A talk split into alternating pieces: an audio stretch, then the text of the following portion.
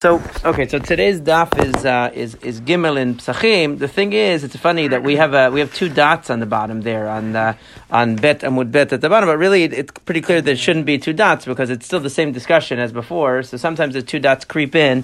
Uh, it, it, helps us with Daf Yomi knowing a place to stop, but. Uh, but it's not really a new discussion. We're still discussing what is the meaning of the word or in the first Mishnah. So it says, it really should say metev because it's one person, Mar Zutra he raised the following objection, and this is a Mishnah. Actually, that should be uh, familiar to us. We learned this in uh, in uh, this Braita in uh, Kretot.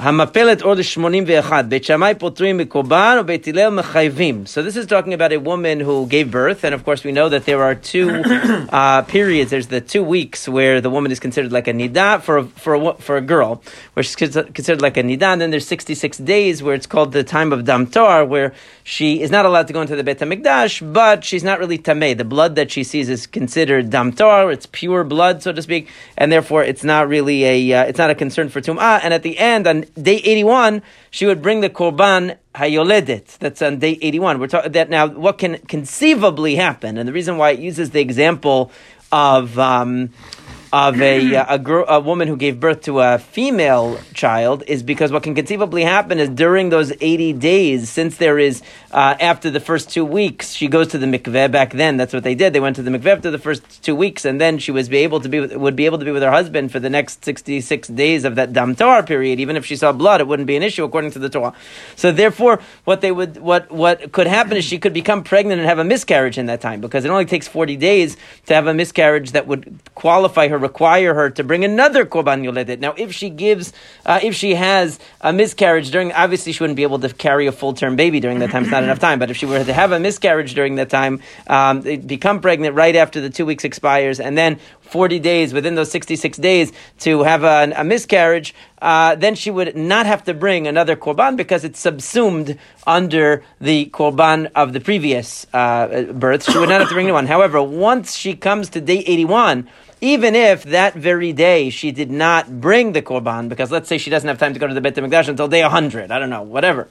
So therefore, during that time, um, if she were to have a miscarriage, since she already had the obligation of the first korban for the previous birth, so the new miscarriage would, or if she had another child in that time before she had a chance to, let's say, bring the um, bring the korban. So that's a new uh, chiyuv altogether. It's a new obligation altogether. Okay. So now what what Beit Shammai and Beit Hillel are talking about is somebody who has a miscarriage on the night of Or Lishmonim ve'echad, meaning that tomorrow morning is the day, is day 81, that I'm going to be bringing my korban yoledet. Okay, the woman is going to be bringing the korban yoledet the next morning, and she has a miscarriage that night. So what does that mean? That means that the 80 days of dam toar technically are over. If she were to see blood that night, it would be dam nida. However, she has, has not yet exited to a day where she could actually bring the korban because she can't bring a korban at night. So she finished the period of the 80 days, but the korban won't be brought till the next morning. So the question is, what is the status of a miscarriage that takes place on that night? Do we say, since she hasn't had the opportunity to actually offer the korban, so she can still like include that miscarriage in the korban that she's bringing the next morning? Or do we say, no, since the 80 days was over and really it's considered a totally new cycle and if she were to to have nida now, she would be a nida, the whole thing. So therefore, also if she has a miscarriage, it's a new thing. Okay, that's the machloket. So here, Beit Shammai is actually lenient, right? Beit Shammai putrim korban. They say that since she has not yet come to the time where she can bring the korban, since she can't bring it till the next morning. So therefore, any miscarriage she has, even on that night, is going to be subsumed under that korban. And Beit Hillel say no, it's a new thing because the eighty days is over. So Amur Beit Beit Shammai Ma'ishena or. What's the difference tonight? Okay, the night of the uh, of the eighty first, meaning the night before she's going to bring the korban. What's the difference between that and tomorrow? Im. Since we know that the, basically, in, insofar as tum'ah is concerned, meaning if the night after the 80th day she were to have a, a dam it would be considered dam nida. We wouldn't say it's considered like part of the 80th day. So uh, just like tomorrow, meaning on the 81st day, if she had dam nida in the morning, it would be considered nida. It wouldn't be considered dam tor. It's not considered part of the 80 days. So why don't we also say that if she has a miscarriage the night before she's supposed to bring the korban, it's a totally new thing. Why should it be connected to the previous birth? Right? That's that's, that's that's what Beit Hillel says. But midika amar Beit Hillel, and of course Rashi goes through the whole discussion. What did the what did Beit Shammai say back, and what did Beit Hillel say back? That's in Masachet Greitot. It's not directly relevant to what we're discussing. What we're discussing is what does the word or mean? Because they use the word or lishmonim ve'echad, and it's very clear what it means in this context. There's no question of what it means, right? Yeah, it's as clear as night and day, in fact, right? So I midika amar Beit Hillel Beit Shammai. Right? Maishina or shmonim ve'echad miyom shmonim ve'echad. What did they say? They said, what's the difference between the night of the 81st and the day? So you see from that, Shemamina or Urtahu, you see from that, that that obviously the word or means night. And we've already accumulated a number of lines of evidence pointing to the same thing. Shemamina, you can conclude from that that that is indeed the case. Be another objection. We're going to every area of halacha here. Okay, now we get to korbanot. Certain korbanot are eaten liyom velayla such as a korban tamid. It could be eaten day and night, meaning the day that you offer it. Right? That you can you eat and I'm, I'm, I'm sorry that's shlamim. Shlamim is two days and the night in between, right? A korban todah is that day and the following and the night that follows it. So, in other words, if you were to bring a korban todah today, you would have through tonight to eat it. Okay, and then by tomorrow you would have to burn uh, burn the leftovers. Uh, the korban shlamim, if you have uh, if you brought a korban shlamim today, you would have today, tonight, tomorrow okay, until Wednesday night to eat it. You would have to stop Wednesday at sunset, let's say, eating that korban. But you get two days and uh, velayla echad, okay, meaning the, the night in, in between. Now, now the, what, what, what, the, what this Braita is going to note is unique here, or is different between korban tamid and korban shlamim, is that when you bring a korban tamid, that you have yom velayla, right? You have you have a day and a night to eat it. So what ends up happening is you have, let's say, you brought the korban todah today, so it's tu- it's Tuesday. So you brought it today and you have tonight, but then immediately when it expires, you burn it. Now the rabbis made a thing out of chatzot that you're supposed to eat it before chatzot, and but but really you have the day and the night. So if you eat it today, or you eat it tonight, and then as soon as it expires, meaning tomorrow morning, Wednesday morning, alot shachar, all of a sudden you burn it, right? There's no, there's no point of time where you can't eat it, but you also can't burn it. But for a korban shilamim, there's a unique phenomenon which is that if I brought a korban shlamim today, I could eat it today. I can eat it through the night tonight because I get shnei yamim v'layla echad. I could eat it today. I could eat it tonight. I could eat it tomorrow day. And then when does it expire? It expires Wednesday at sunset. But I don't burn it Wednesday night. I wait until Thursday morning to burn it. So there's that entire time between Wednesday sunset and Thursday morning that it's nothing, meaning I can't eat it and I can't burn it. So this is a unique thing. So that's what the Gemara is going to talk about.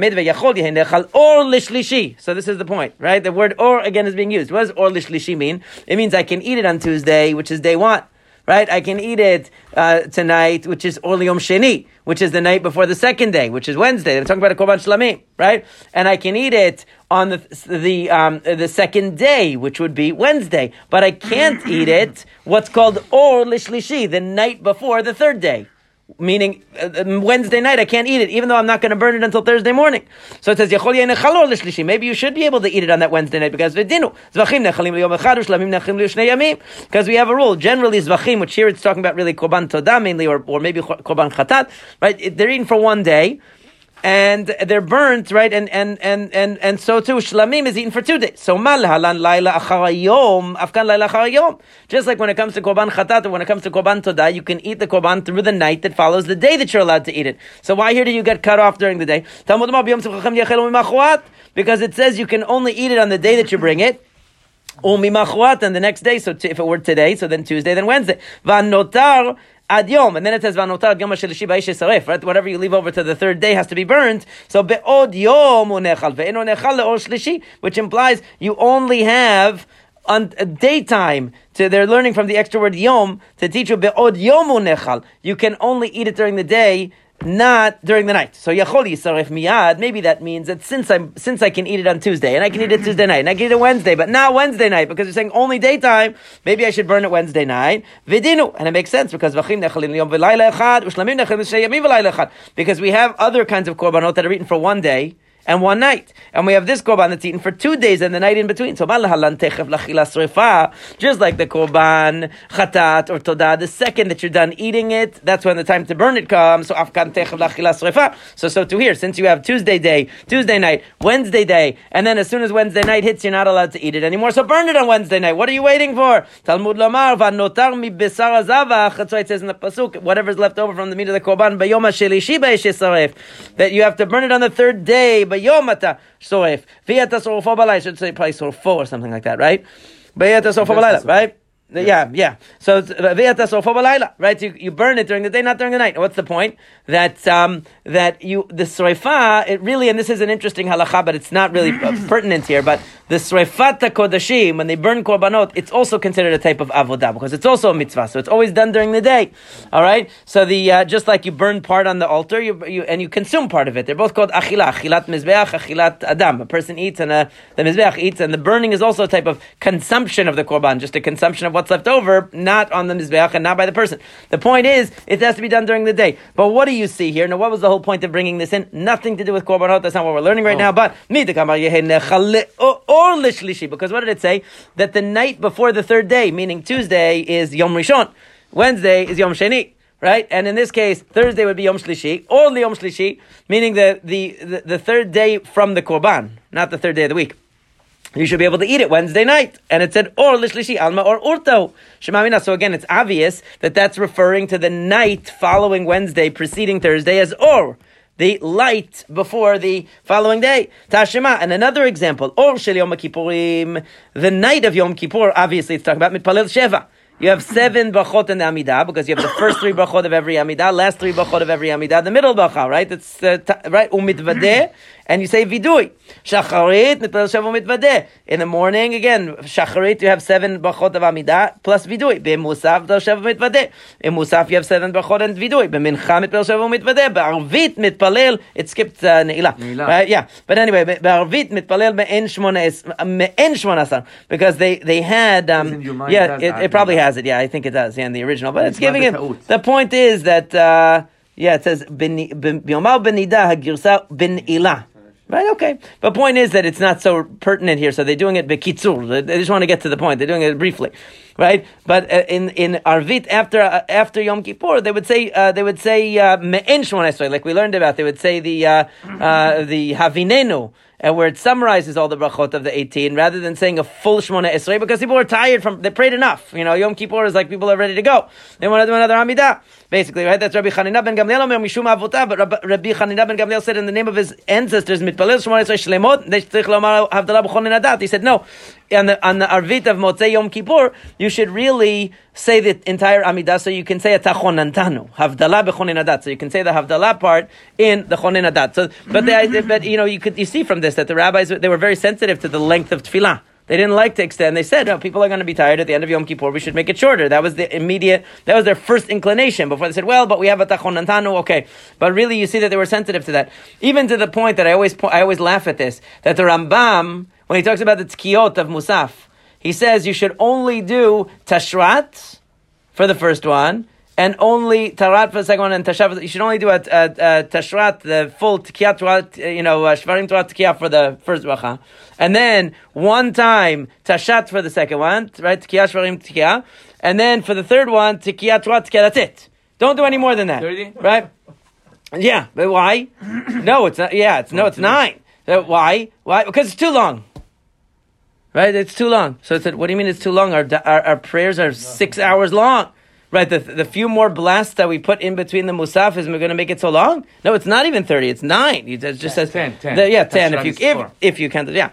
But some people count it as 2, some count it as 1. But the, but the point is that he, he thought that just adding a few more blasts, it takes what, 3 minutes longer? That he said, no, that's too much to have the community, but we put all this other stuff in, it takes hours long, it doesn't make any sense. Yeah, the Rambam, what?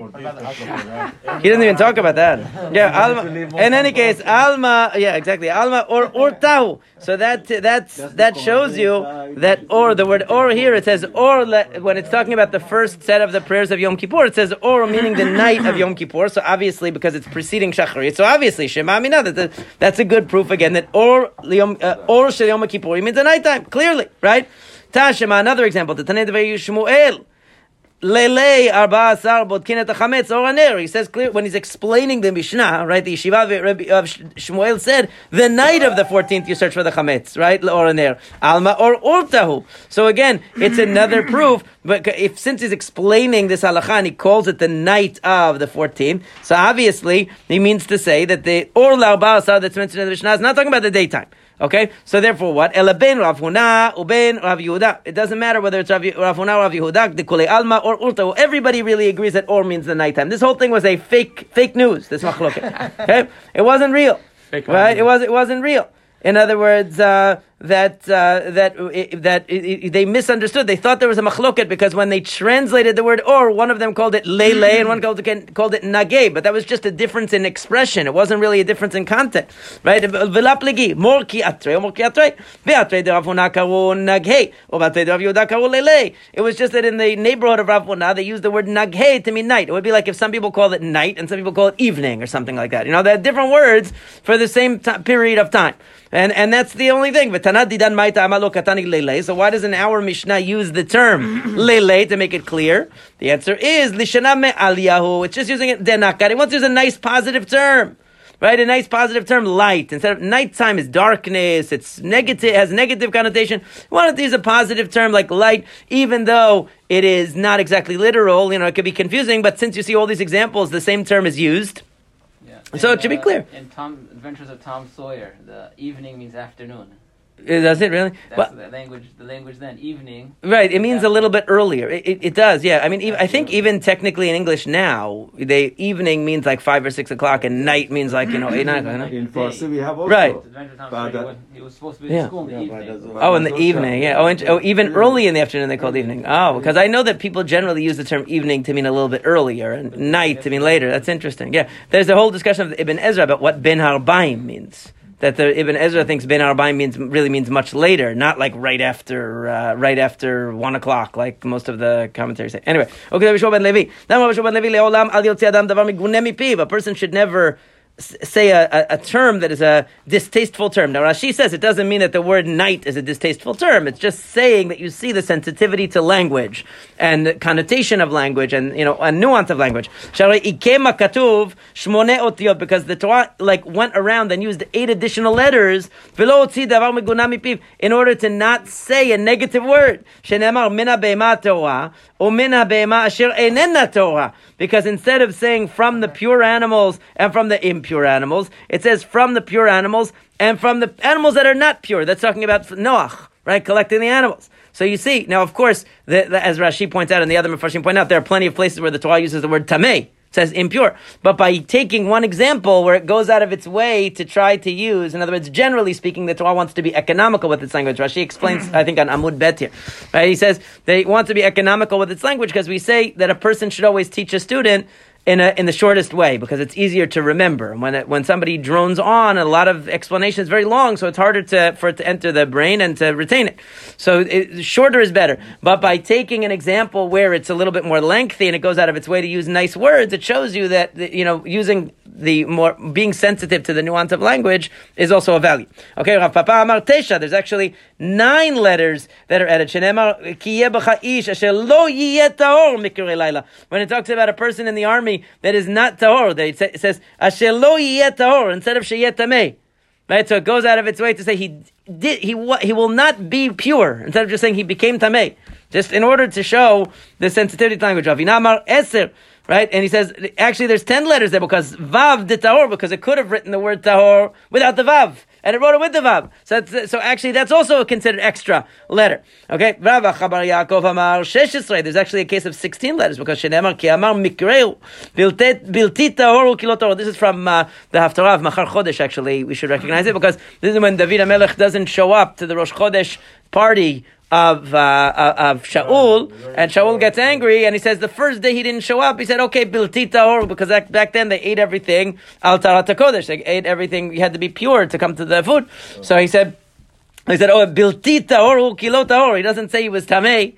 He says he wasn't tahor because he's not tahor. You see how it even emphasizes it twice instead of saying the word tamei. So you see how uh, 16 extra letters to uh, just to make that point. Tanya Dever Rabbi Ishmael, a person should always use clean language, the Shiva Rabbi Ishmael taught, because shari bezavka om mirkav because when it talks about a zav sitting on something, it calls it mirkav. Ubishaka om moshav. And when it talks about a woman, a zava, it talks about a moshav. Now moshav, it, the difference is that that uh, that uh, uh, that the rachav to, to sit on something to ride implies the opening of the legs because you're sitting on the sat, you know, you're sitting on the horse, and that was considered like immodest to refer to a woman using that language. But moshav is sitting; it could also be with the legs together, so it's a better language to use when referring to a woman. it's a cleaner language. Horse also right. with the legs It's side saddle. Side yeah, saddle. side saddle. Yeah. So that, that, yeah, that's the idea. But right now. What? That's not no, it would be, but it's saying the fact that it uses the term moshav instead of mirkav is to you it's using a language that doesn't evoke like certain associations that are not as appropriate, right? And then it says v'tivchar lishon aromim. You should always choose like wise language. Va'omer, and similarly it says, and this is from Iyov, I think, right? V'dat, right? V'dat sefatai. Yes. All right. Ba'or milelu that my, my language is, Barur really means clear, but I think he's using it to mean pure, you know, it means a pure language, right? So the thing is, my ve'omer, why do you need, how many, how many psukim do you need for the same point? Right? You already showed me that you know the, the Torah uses moshav instead of merkav, sitting instead of riding to be clean. Then you have to show me a pasuk from Mishlei. Then you have to show me a pasuk, or, or, actually no, they're both from Iyov. First you have to show me a, uh, one pasuk from Iyov, and then another pasuk from Iyov. How many pasukim do I need? Right, so it's a vechitema because you might have said maybe that is midoraita. Right, in other words, the Torah is very careful about its language because it's coming uh, mipiak right? Because it's coming from Hashem, so therefore the language has to be especially uh, clean and proper, Rashi says. He says, it says, uh, shiatzam piagvura. Aval chachamim, but Mishnah Ubraita, ein lakpid al lishonam. But maybe the rabbis don't have to be so careful. That's why aval b'drabanan lo tashema ve'omer v'tivchal shon That's why it's saying that you should pick careful language, crafty language, literally. In other words, it's talking that the Chachamim also should use it. So maybe you'll tell me that that's only when you're talking about Torah. In other words, when you're talking about the, the, the Torah, of course, is going to be proper. The rabbis also should be proper when they're talking about different Torah. But when you're talking about sports, it's okay to talk about whatever language that you want. No, it says no. Therefore, it's saying that I always spoke in a pure way, even when I'm talking about mundane things. I use clean language. So it's very interesting. You mean, but, use extra letters, words no, it's it, it try to speak in a, not clear. It's saying oh, clean, clean, clean, meaning you can use euphemistic language. Use language that is more appropriate. If you're even if you're talking about a sensitive subject, and you'll see that people who are, let's say, especially when you we're more sensitive to this when we're speaking to a mixed crowd. We'll use more indirect language to to refer to certain things, but we might be less careful about that in other contexts with uh, you know more casual context. It's saying it's always good to use words that are more sensitive and more appropriate, you know. And I think that you know, when, whenever you hear somebody uh, speak and they're not sensitive about that, it's a little bit jarring, you know. They they'll, they'll, be a little bit too direct, and,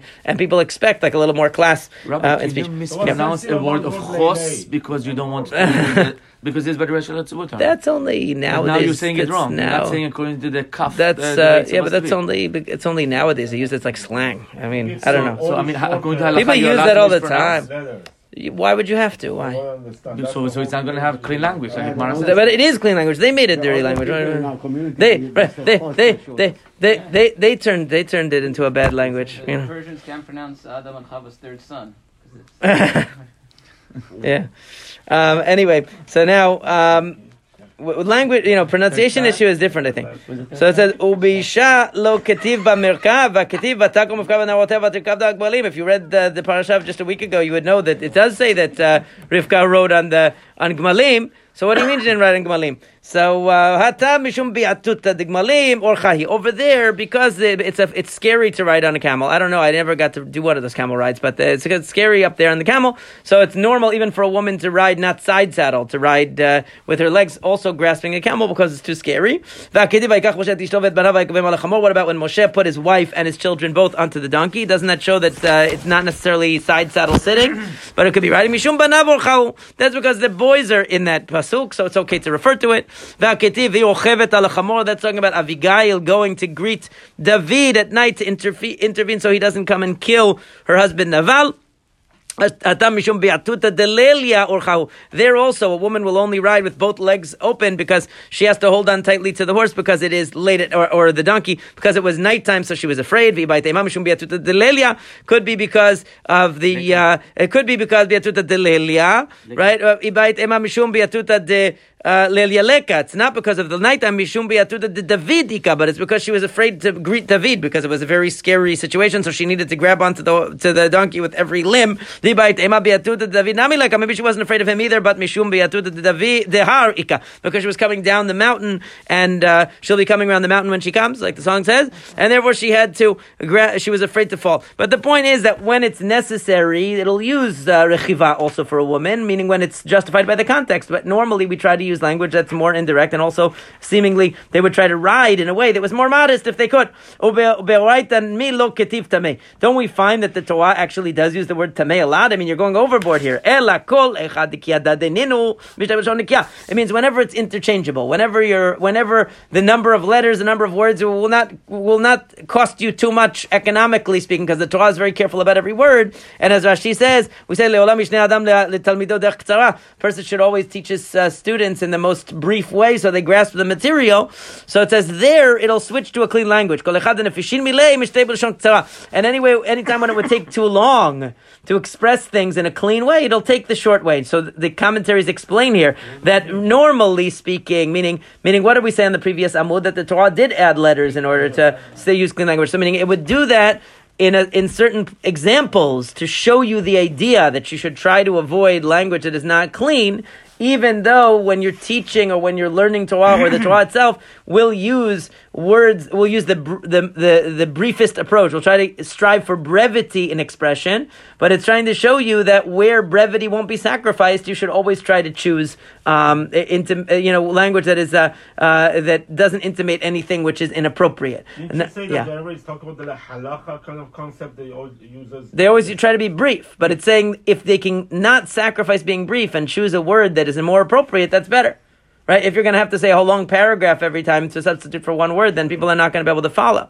But if you're able to, but by taking a couple of examples and going out of its way to use clean language, it shows you that that should be a priority, just like brevity should be a priority. Uh, uh, uh, some say it was Rav in the name of Rav, and some say it was actually in the name of Rav Meir. Person should always strive for brevity when they teach, because that's the way that a, a student best learns. But you're telling me that anytime it's interchangeable, you should use the respectful language right? Well, you know, there the, the, the term rochevet is used, and uh, and it's the same le- number of letters. So why doesn't it say yoshevet? Why does it have to say rochevet? Because you use the word yoshevet. So it says, oh, that's true.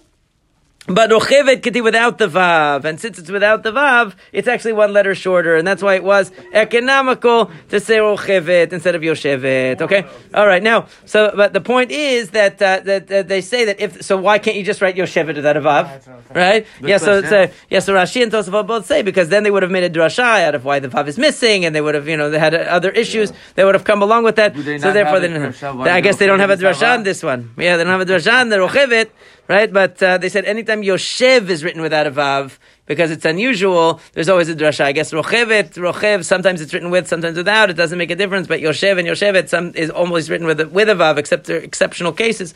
So therefore, they're afraid they would make a drasha out of it, so they couldn't do that. Now, in any case, um. There were two students in front of Rav. Chad Amar.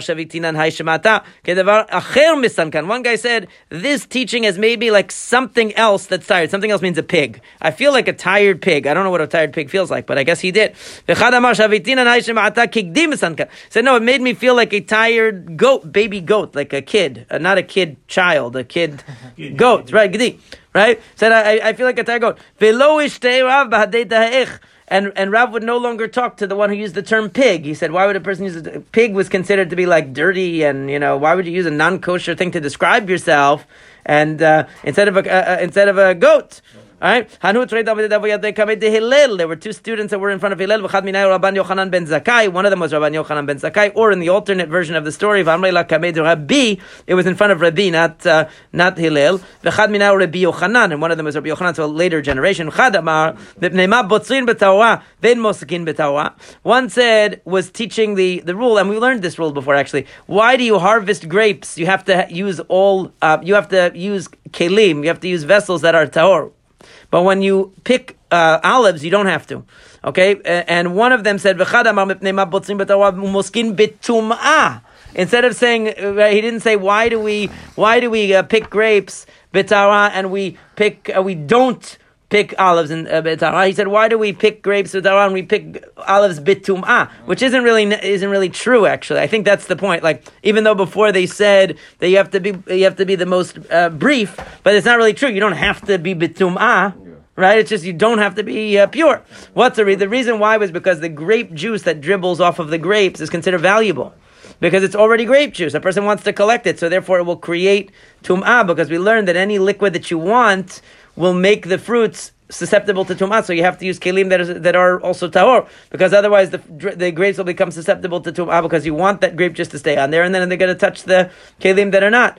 But uh, but when it comes to olives, the whatever uh, exudes from like the sweat of the olives is not olive oil, so so they don't care about that, right? But the point was, He said, this guy, the one that said that used tahara for both of them. Either it was Rabban Yochanan ben Zakkai or it was Rabbi Yochanan. They didn't remember which one. He said it's not going to be a long time before this person is a teacher in Israel. And it wasn't a long time before, indeed, he became a teacher, a posek of halachot in the, uh, among the Jewish people. There were three kohanim. One said to them, "Hagieni uh, uh, give me a, a, a piece." They were talking about the um, the the lechem apanim. He said, "Give me a piece that's the size of a bean." And one said, "Give me the size that's an olive." One of them said, "Give me like a lizard's tail size." Right? They're not a very like nice image, right? Using that right, but they found out that he had a psul. He was not so kosher. Right? He wasn't. Yeah, he was. Yeah, that's what I mean. He was psul. Once he used that language, they found out that his that his mother was not really uh, kosher for the kohenah, so he wasn't really a kosher kohen. They could tell that he didn't have class, right? Yeah, well, yeah. Rashi says he's a halal. That means that his mother was not uh, was not his father was a kohen, but his mother was not uh, kosher for kohenah. So that would mean that um, because of his language, his insensitive language, you could tell something about his upbringing that he wasn't hundred percent. That's not in bodkin ulemala. We have a rule generally that in bodkin ulemala, meaning we don't normally once a person's already serving in the, it says in Masachet Kiddushin, once a person's already serving the Bet HaMikdash as a Kohen, we don't start nitpicking and trying to find uh, dirt on them. You know, they're already doing it. We assume that they were already vetted. We don't have to reopen every case. right? So, lo psul. It doesn't mean that he actually was a halal. It doesn't mean that he actually, his lineage was in question, but that he was, Rashi says, who atzmo haya gas ruach. He himself was arrogant. And he wasn't an appropriate person. In other words, that one expression that he used led them to evaluate his character, not his zichus. They weren't looking at his uh, family background. They said when a person speaks in a coarse way, you kind of start to wonder where what is this guy's you know general character. And then they saw that the way he treated the korbanot also wasn't really respectful, and it wasn't really with dignity, and it wasn't really with kedusha. Yeah, it really does show. If a person talks a certain way, then you see that manifest itself in other aspects of their life as well. It really tells you a lot. It could be that he even did have a family uh, defect. But why did they investigate him if normally we don't investigate people? Uh, right? So the first answer was they didn't need to investigate. They just started paying attention to the fact that he had no class and they didn't want him doing the korbanot. But the second one, the second answer says no, actually, because he gave them reason to investigate. Meaning we don't, we, we, we don't assume that a Kohen that's serving has any problem in his background. Like a person comes to synagogue, we don't usually say, are you Jewish? We assume they come to pray. Right? But if they give you some indication, like, and I've seen cases like this where people will come and you would think they're Jewish, but then they start they say certain things or do certain things. You realize they're not like uh, one of the tribe. You know, there's something there that's missing, or they say certain things. So then it, they kind of give themselves away. Then you investigate, and then uh, I've been in situations like that where I just start asking them a few questions, and eventually it comes becomes clear that they were not uh, of the faith. But how Arma'a? Here's a very famous, very funny story. Well, it's not funny for the uh, for the for one of the uh, characters, but there was a certain Aramean, a non-Jew, who would go up and participate in the Korban Pesach in Yerushalayim every year. Okay? Amar, he said, Ketiv, kol ben necha lo yochal bo, kol are lo yochal bo, va'ana ka'achilna mishufrei shufrei. He said, he would say, it says in their Torah that a non-Jew is not allowed to eat from the Korban Pesach, and an uncircumcised not allowed to eat, and I eat the best of the meat, mishufrei shufrei, I get the best. Amar lei, Rabbi Yehuda ben Betera, Rabbi Yehuda ben Betera, so Tosfot asks why Rabbi Yehuda ben Betera wasn't himself going up to Aliyah Regel and all that. He's talking to this guy, I guess he overhears it. He says, Mika safulach me'alya, do they give you from the tail of the sheep? It's so good. The tail of the sheep is part of the korban. Yeah, yeah. Right. So now, in a in a in a goat, you're allowed to eat that, right? But in a sheep, it goes on the mizbeach right? In a korban, I mean, it's not. It's the only part of it's the only part of the animal that you're allowed to eat when it's a regular animal, but you're not allowed to eat when it's a korban. Let's put it that way. So if you ate it, it's because you're allowed to eat. A, you know, you're allowed to eat it in a regular. It's the only part of like fat of the animal that goes on the mizbeach as it, when it's a korban, but is you're allowed to eat when it's not a korban right? So now, so so he said, he said, have you ever had the fatty tail? It's so good. Amalei lo. So he said, So he said, when they go, you better tell them, give me from the aliyah, give me from the tail. I want some of the tail. It's so good. He's like, you're, you're missing out on the best part. They're not giving you the best part. I said, hey, I pay money here. I want to get the best. It says on Rashi, he pays money. He says, I want to get the best. So maybe he was Jewish after all. Right? So, kisalik amalu. When he went up, he, said to them, me, me. I want some of that aliyah. Amrule aliyah legavwa salka. The, the tail goes on the mizbeach. Amrule said they saw something was fishy here. They said to him, Mana malachachi, who told you to make this uh, request that you wanted? Amar oh, Rabbi Yehuda ben Betera. Uh, they said Rabbi Yehuda ben Betera told me. Now, obviously, it wasn't some like shmegegi in the back of the thing. Away? You know, it was, what? No, because he thought he was un- innocent. He thought he was telling you a good. He's saying, meaning it would be like, oh, it would be like if somebody comes here and, and, and you ask them, uh, who told you that you could do this? Or oh, Rabbi Ben Chaim told me. Oh, Rabbi Ben Chaim. Okay, okay right? So he thought I'm using like my credibility. I'm coming in saying, uh, I, I, I, I have it from Rabbi Yehuda ben Betera. You're supposed to give it to me. Oh, yeah, but they know that that means something else, right? So what do they do? Amro my haidi They say, what is this guy here? So badku batrei vashkechuhu darmahu vekatluhu. So they re- realized that he was an Aramean and they killed him. Shalchu Rabbi Yehuda ben Betera. They sent a message to Rabbi Yehuda ben Betera. Shelam lech Rabbi Yehuda ben Betera. They said, peace unto you, Rabbi Yehuda ben Betera. Da'at ben Nitzivin. You are in Nitzivin. But your net is stretched out in Jerusalem, and you caught a criminal all the way in Yerushalayim yeah. from what you did. Right now, Rav Kana Chalash, Rav Kana was sick. Is chayav mita if a goy comes and eats? Ah, they, they, if they were able to, not really, but you know, they realized he was a bad guy. Rav Kana, if they had the power to do it. Rav Kana Chalash, Shadua Rabbanan, Rav Yoshua Berei, the Rav Idi. So Rav Kana was sick, and they sent Rav Yoshua Berei, Rav Idi, to visit him. Amulei. Zil bidok maidine. Go see what the situation is with him that he's sick.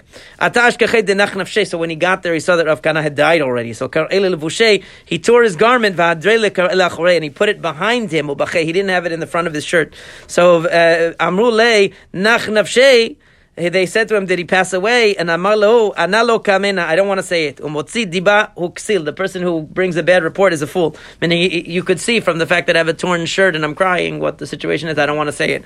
Right? So, uh, Yochanan uh, Chakuka'a, they say what, it, either that means he was a sofer, it comes from the word uh, to engrave, to, or it means, uh, or it just could mean the name of a place. Right? Now, he went out to the, to the city, uh, to the field rather, When he came back, Amule, they said to him, Chitin nasu yafot, did the wheat come out well? Uh, you know, there's a good wheat this year. And Amalehem sorim nasu yafot, he said, uh, the barley was good. So he didn't uh, say negative. Right, he didn't say the negative. Amule tseu basil susim v'lechamurim. Go tell the, the horses and donkeys that they have a lot of food. You know, because people didn't eat the them. right. It was for them, right? Dichtiv, because it says in the pasuk hasorim ve'ateven.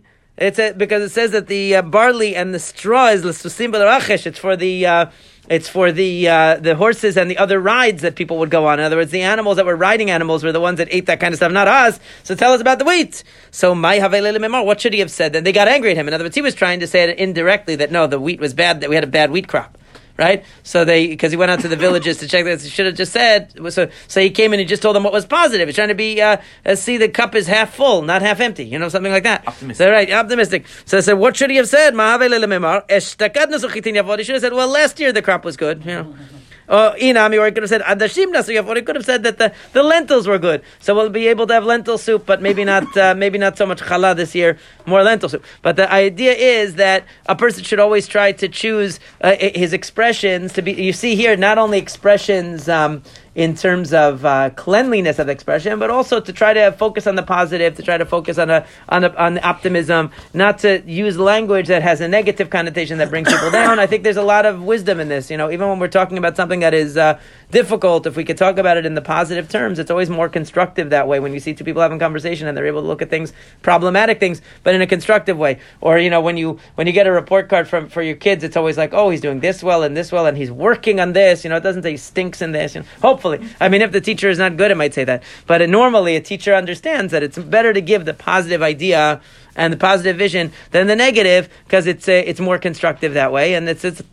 There's a lot of wisdom in this uh, in this approach to speech. Okay, Bezrat Hashem,